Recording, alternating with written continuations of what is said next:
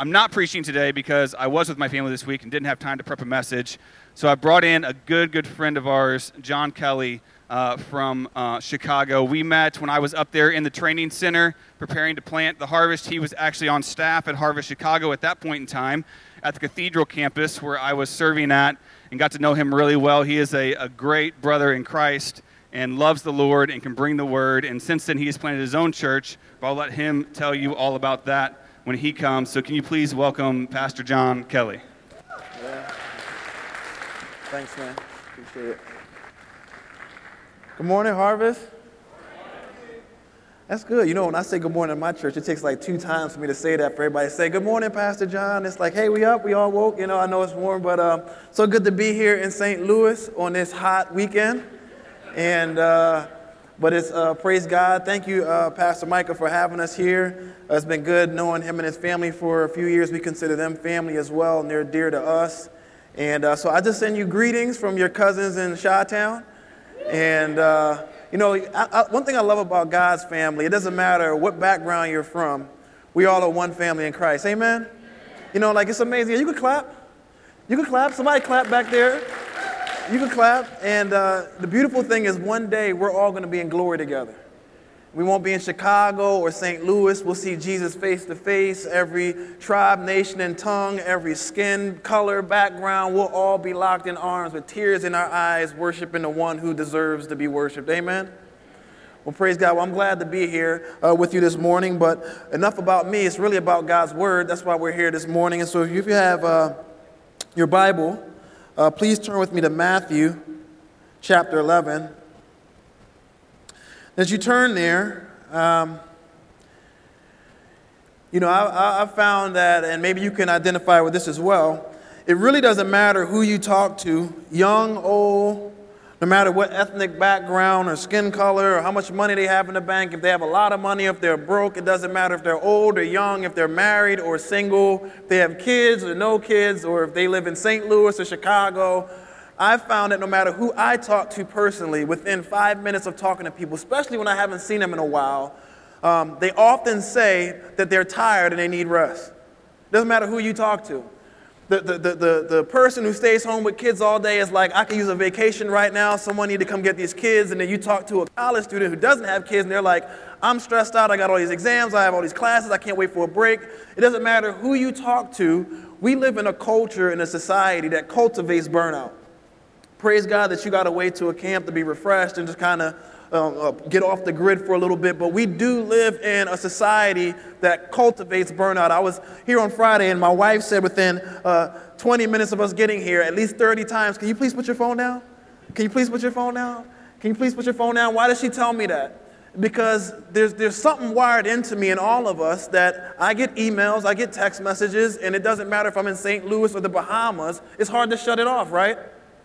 I mean, it's the reason why you go to dinner and people are waiting on their food and they're both sitting there like this. And you're like, well, aren't you there on a date? But they're both just browsing and then the food comes and they're like, you know, they take the picture and they upload it to Instagram or Twitter or something, but there's something about it where it's hard to shut it off. It's hard to shut it off up here.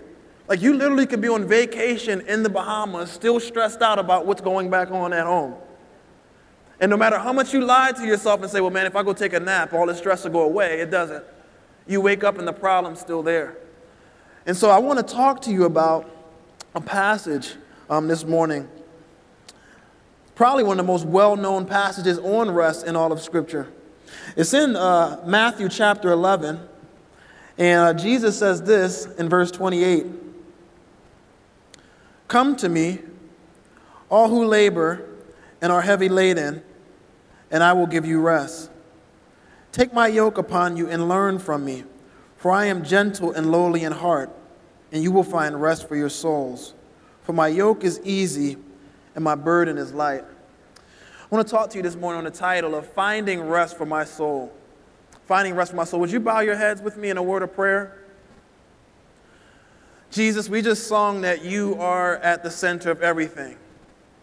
And those aren't just words we're saying, we believe that in our hearts.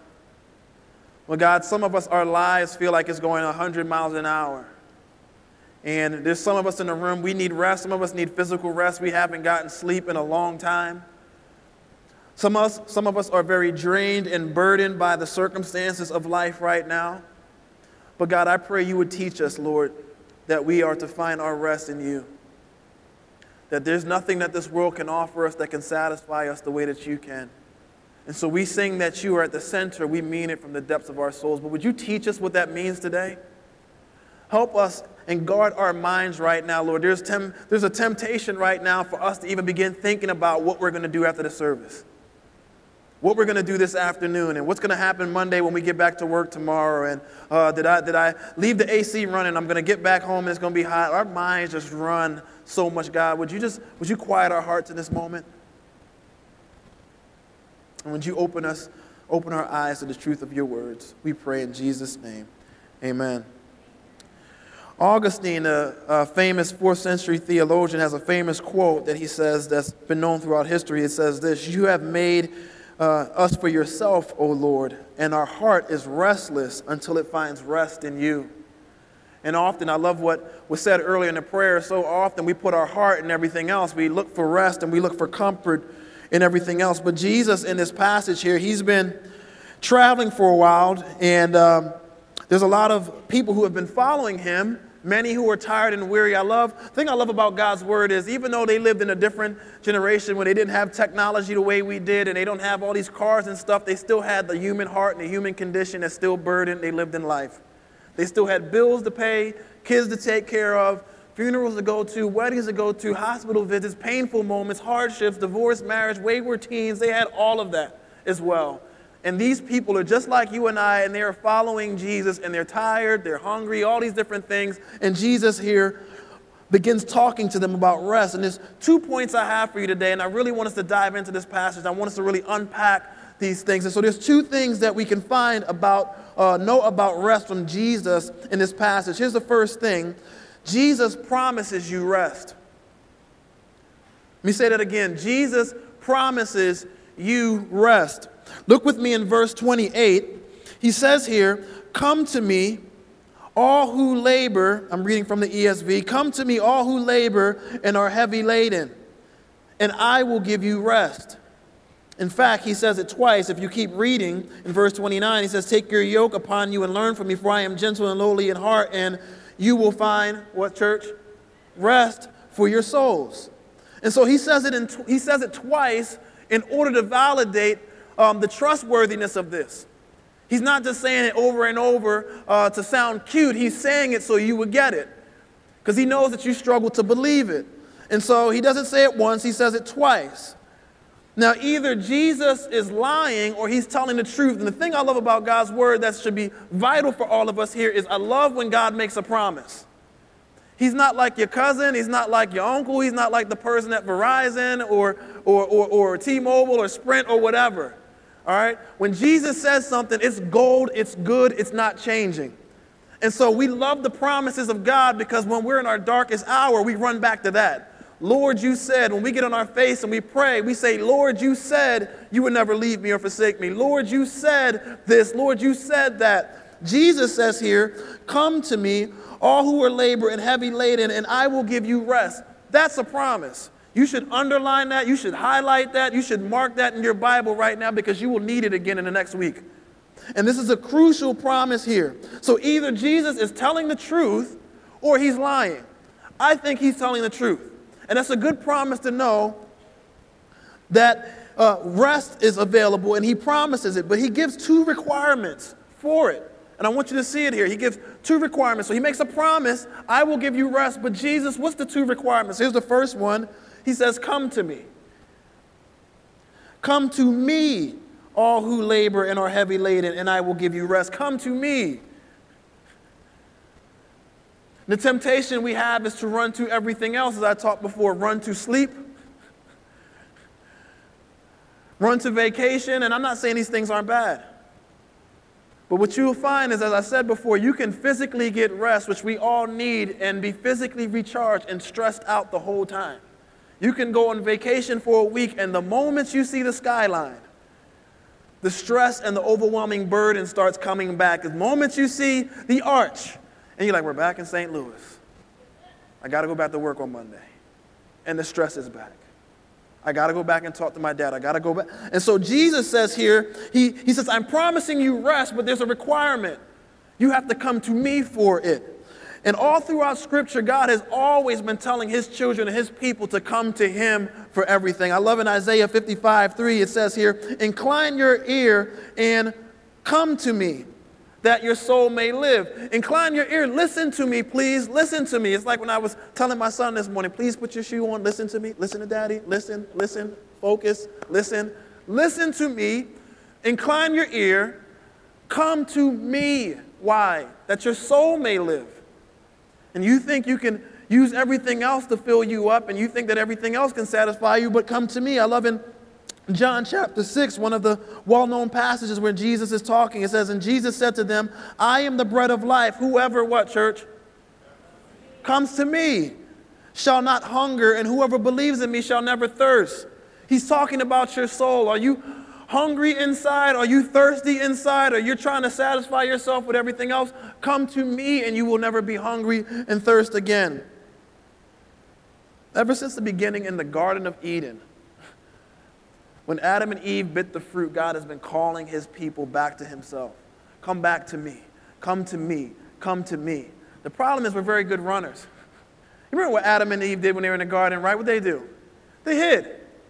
They didn't run to God, they ran from God. And when life hit, when burdens hit, when problems hit, the temptation you feel is to not pray right now, to not read the word right now, to not go to church. And I'm, I'm, I'm sure there might be someone in here that probably was like, I really didn't want to go to church today, but I came. And I wish we could say with integrity that we felt like going to church every Sunday, but there's some Sundays we just say, man, I can't do it today, Lord. I just need to sleep in. And that's just raw and honest. It's not like God doesn't know. And we get hit with life. And Jesus says, Come to me. So we don't run from God, we're supposed to run to Him. What better words can you hear today, this Sunday morning, than the voice of Jesus with great tenderness saying to you, Come to me. That's the best thing I could hear today. Is my Savior, who we all just sung to, who is real as you are sitting here, who sees every heart, every mind, every burden, every problem in this room, and knows your heart a thousand times better than you know it. What's better than the one who created you, who formed the words of uh, the worlds through his words? And his fingerprint is all across this universe, the God who we are accountable to says to you, Come to me. That is mind blowing. Miles should be on the floor. That God would say that to us. So Jesus says, I'm promising you rest. I will give you rest. The first requirement that I have for you is that you come to me for it. Not your neighbor, not your cousin, not your paycheck, not how much weight you gain or lose, but look to me for rest. Be satisfied in me. So that's the first requirement he gives, but he gives a second requirement here that I love. It says in verse 28, look with me, come to me. That's the first, come to me. Here it is. All who labor and are heavy laden. Some translations say, all who are tired and burdened. That word labor there literally means tired and weary to the point of exhaustion. Is that anybody in this room? You are tired and weary to the point of exhaustion. I'm exhausted. Can you, you want to hang out today? No, I don't want to hang out. I don't need anything to do. I'm exhausted. Hey, can I call you later on tonight? No, you cannot. I'm going to bed early. I'm putting these kids down. I'm going to sleep, turning my phone off. Don't want to talk to anybody. Why? I'm exhausted. And it's not simply because it's hot outside. I'm exhausted.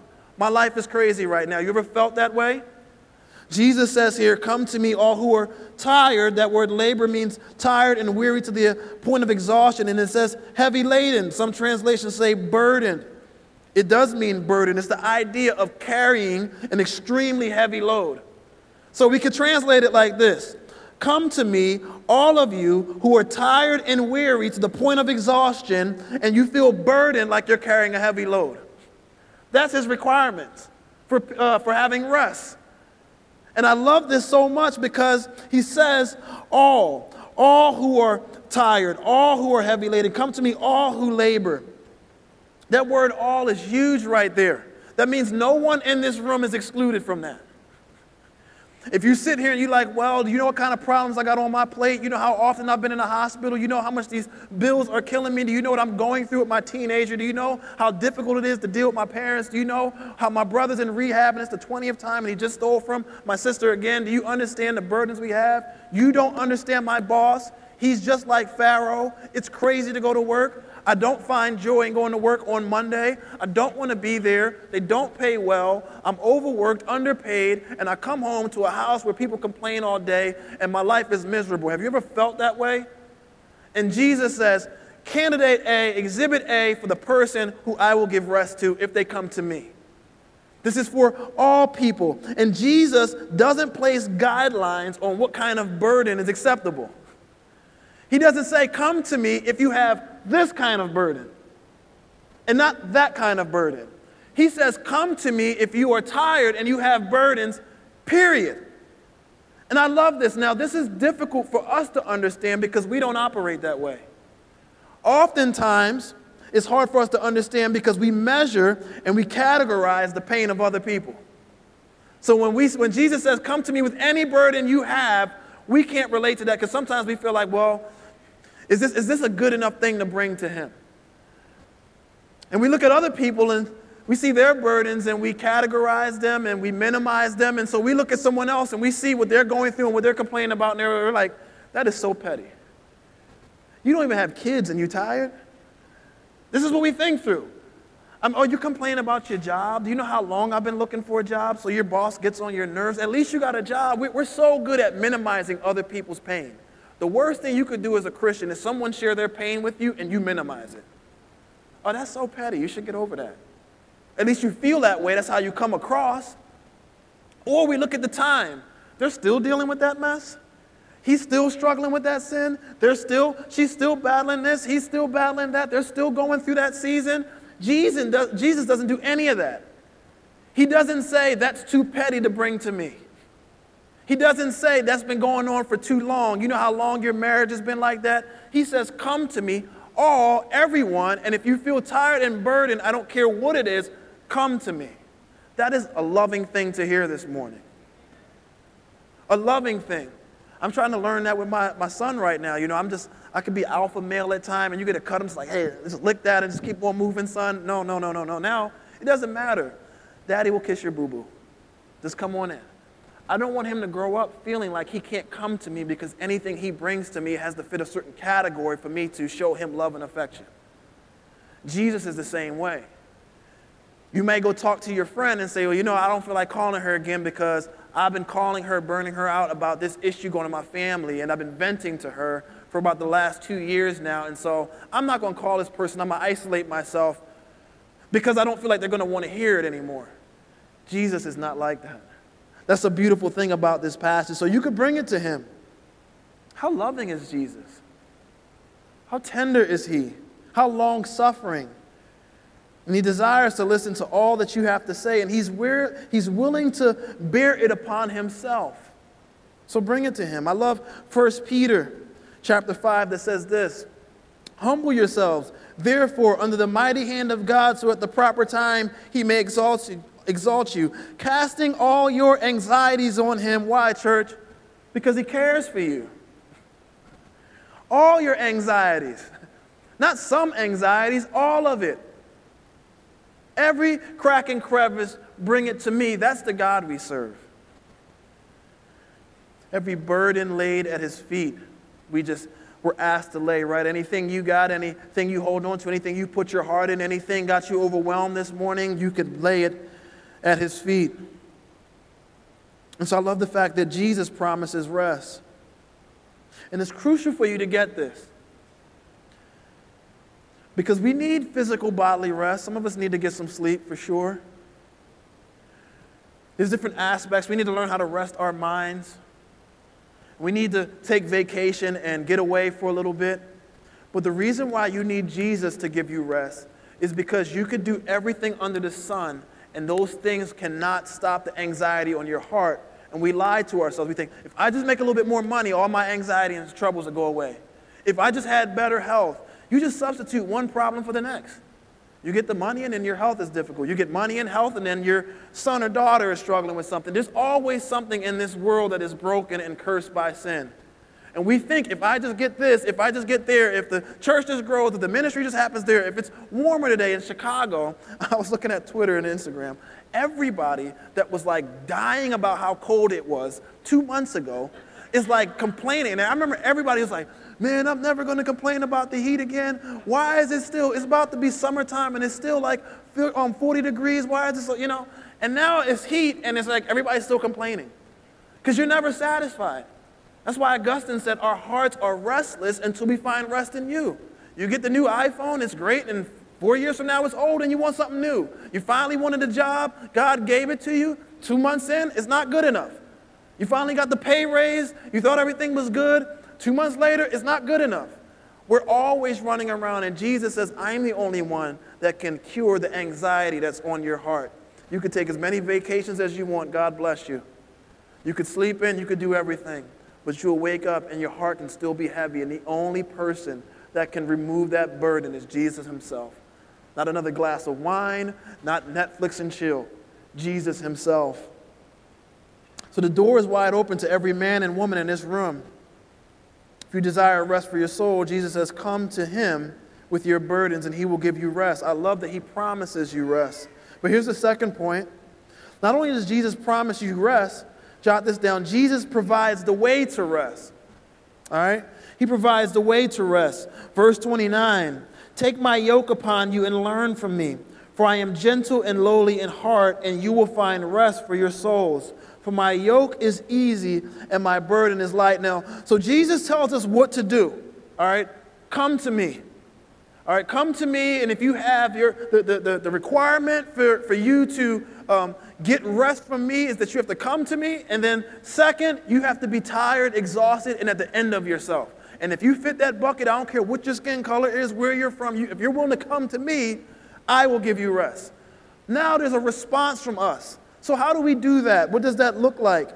Well, there's two responses to this that Jesus says that we need to do. Here's the first thing response number one we rest by submission. We rest by submission. What do I mean by that? Look with me in verse 29. He says, Take my yoke upon you and learn from me, for I am gentle and lowly in heart, and you will find rest for your souls. What is a yoke? I know you may not use that every day. I surely don't have a yoke at my house. And so, what a yoke is, a yoke is a wood that is tailor made to fit around the neck of a pair of animals, particularly oxen, so that they can drag a load together as efficiently as possible or to plow a field. And so, if you look at these two oxen, they have a yoke around their neck that keeps them together. And in this picture, and, normally when you have two oxen, I remember this, my, my family is from Jamaica, and so my grandmother has a big farm down there, and I used to grow up seeing all this stuff all the time. And you would see the oxen in the field because we didn't have tractor trailers and all that stuff. You just got to work with the animals. And uh, you have a lead ox, and the other ox follows. So you can't have two oxen going whichever way they want. There's one ox that's designated a lead, and the other one has to submissively submit to the direction and the leading of that lead ox. And so one leads, the other follows. The lead ox sets the direction, sets the path, and they move towards together. Jesus says here, put down your yoke and take up my yoke. That's why he says, verse 29, take my yoke upon you and learn from me, for I am gentle and lowly in heart. Jesus says, take up my yoke, let me lead, and you follow me. Let me fight for you. Let me do the work. That's why he says in verse 30, For my yoke is easy and my burden is light. and too often we try to plow through the field of life, feeling the burden and the heat and the sun and the task that's before us. And Jesus says, Your yoke is too heavy. Why don't you come under my yoke and follow me? Let me lead. And don't worry, my yoke is easy and my burden is light. It's harder to not follow Jesus than to follow Jesus. We get into so much pain and hardship from thinking we can figure it out ourselves. My son has yet to really prove that he can figure everything out without his dad. No matter what I tell him to do, no, you should do this. No, and he just tries to do something else. But that's how we're wired in our flesh. We, we want to do it ourselves. We think we can solve the problem ourselves. And so Jesus says, No, here, take up my yoke, take my yoke upon you. Well, this requires submission. Submission is the act of yielding to the power or the will of another person. And oftentimes, when we hear the word submission, we see it as a burden. Man, I gotta die to my flesh again. Man, I gotta submit to God on this thing. Man, I gotta do this. I gotta do that. Submission is a blessing, not a burden. It is a, is a blessing, not a burden. Submission is essentially releasing. When that ox comes up under the yoke of another ox, you are submitting to that ox, but you are releasing. To take up Christ's yoke is a call to surrender and release. You rest by releasing. God, I'm not working super hard this anymore. I'm going to trust you by faith. I'm releasing this to you. I'm tired. I feel like I'm running on a treadmill trying to figure this out myself. I'm going to trust you with it. I'm releasing you. You rest by releasing. I'm submitting. I'm tired of fighting. I'm tired of doing it my way. It's not working like this. I'm going to release this to you and release everything to you and submit to you. Wherever you say go, I will go. Whatever you say do, I will do. Whatever you tell me to trust, whatever promise you have, I'm leaning into that. I'm going to rest by releasing. Why does John struggle to not answer the phone or his email when he's at the arch with his wife and kids and he's never been to the arch before? Because there's a struggle with resting and releasing. It takes faith to believe that if I don't answer this email or text message, God will keep everything from falling. Do I have the faith to believe if I don't respond to every text message when I'm on vacation or I'm deciding this Friday that I'm just not going to uh, look at anything, I'm not going to touch my phone, I'm just going to rest myself, I'm going to unplug? Do I have the faith to believe that the God who holds the world in his hand is good enough and sovereign enough to keep my world from collapsing if I don't respond to her email? And the temptation is to say, no, I don't believe that. Let me respond real quick. I don't like clutter, and I'm not trying to come back to the office on Monday with a lot of stuff, but Jesus says it's better for you to come back on Monday well rested and refreshed in me spiritually than to come back with an empty inbox and be a wreck. And I can keep everything in that inbox from falling. I know you have projects. I know you have deadlines. I know you're helping your sister with the wedding. I know you have a baby shower coming up, but you need to rest today. Will you submit and release that to me? That's what it means to walk in the yoke. And so Jesus is not teaching rest by working and doing more, he's teaching rest by following. Look there in verse 29 Take my yoke upon you and learn from me. That word, learn from me, that word right there is a, a verb. It's the same root word from which we get the word disciple. So when you read a disciple in the New Testament, it comes from that verb right there, learner. Essentially, Jesus is saying, anyone who wants to rest, who wants rest for their souls, come and follow me. In his simple terms. So my week gets out of whack and I feel very exhausted. The question I need to ask myself right now is Am I following Jesus? Or am I following myself? Am I following my kids? Am I following my boss? Am I following my spouse? Am I following my plan or am I following Jesus? And some weeks you just need to hit reset and re or let me stop everything right now because I don't know in my heart if I'm really following Christ at this moment. Am I I haven't even been in the Word all week, so clearly I'm not following him in this moment. Have you been here before? How did I get here? It's like a week and a half has gone past, and I really haven't prayed except for my food. And my schedule got crazy because things came up that were so unpredictable, and I haven't been in the Word like I would want to be. And so I'm depleted now. Friday's coming. I didn't realize this whole week I've been going in my own strength. That's what Jesus is talking about here. Anyone who wants rest for their souls, come and follow me.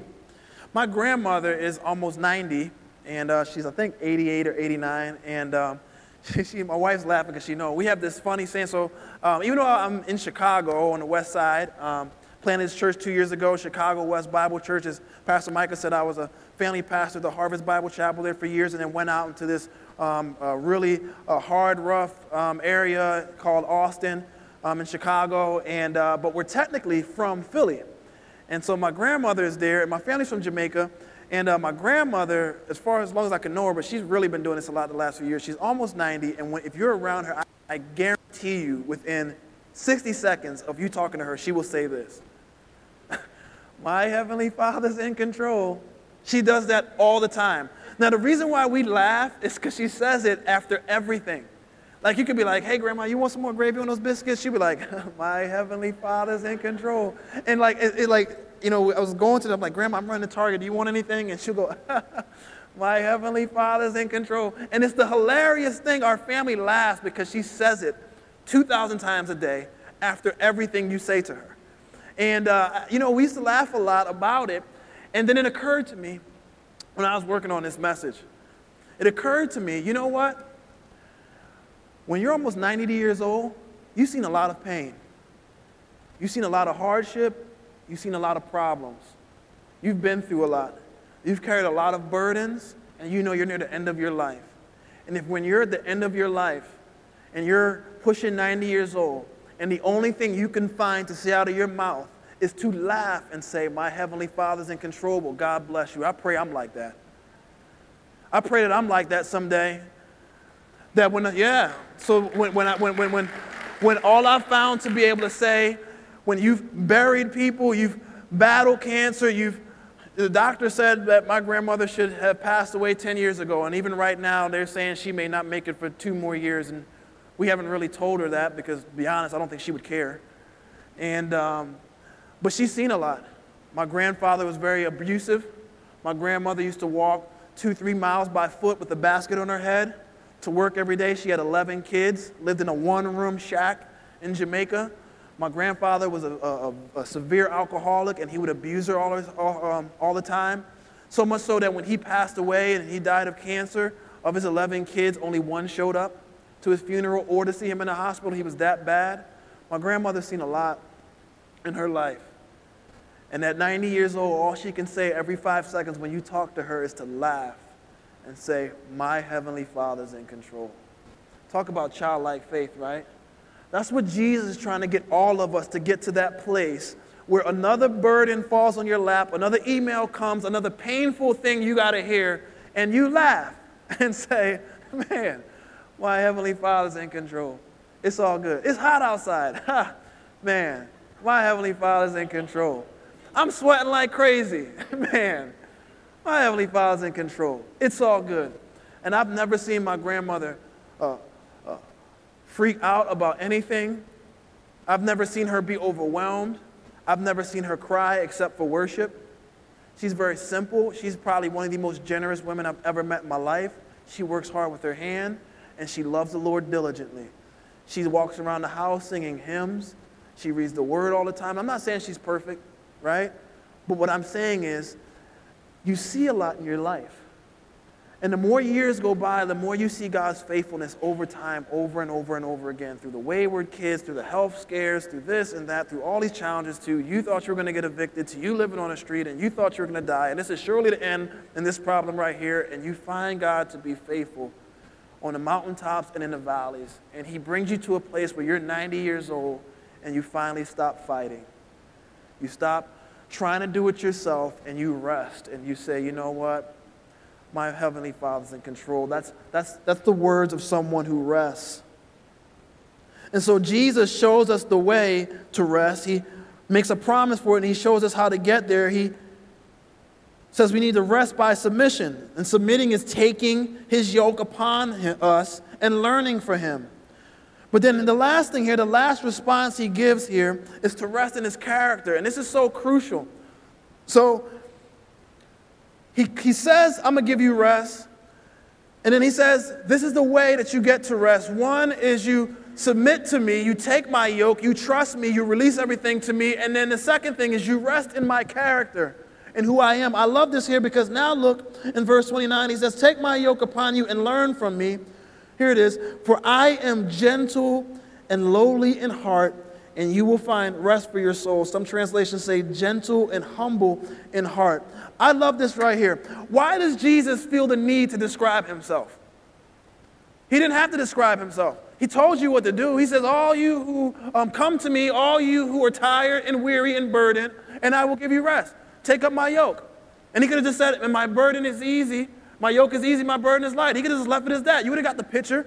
Why does he feel the need to describe his character? Why does he feel the need to say, I am lowly in heart, I am humble, I am gentle? Why does Jesus feel the need to tell you, harvest, that he is gentle and he is humble? Here's why. Let me tell you something truthful about you. You don't trust everybody with the depths of your heart. That's just the truth. You don't take your heart and put it in anybody's hands. That's one of the reasons why Christians struggle to be vulnerable and transparent. If I put my heart on the table, I need to know you won't kick it across the room. If I be transparent about what I'm dealing with, what I'm struggling with, I need to know that this is a safe place.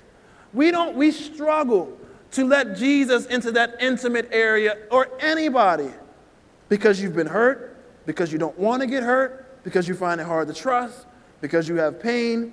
And if we can admit it, burdens are painful and our hearts are tender. And so it's hard to place your heart, your soul, your pain in someone else's hands unless you know that they are gentle and humble at heart.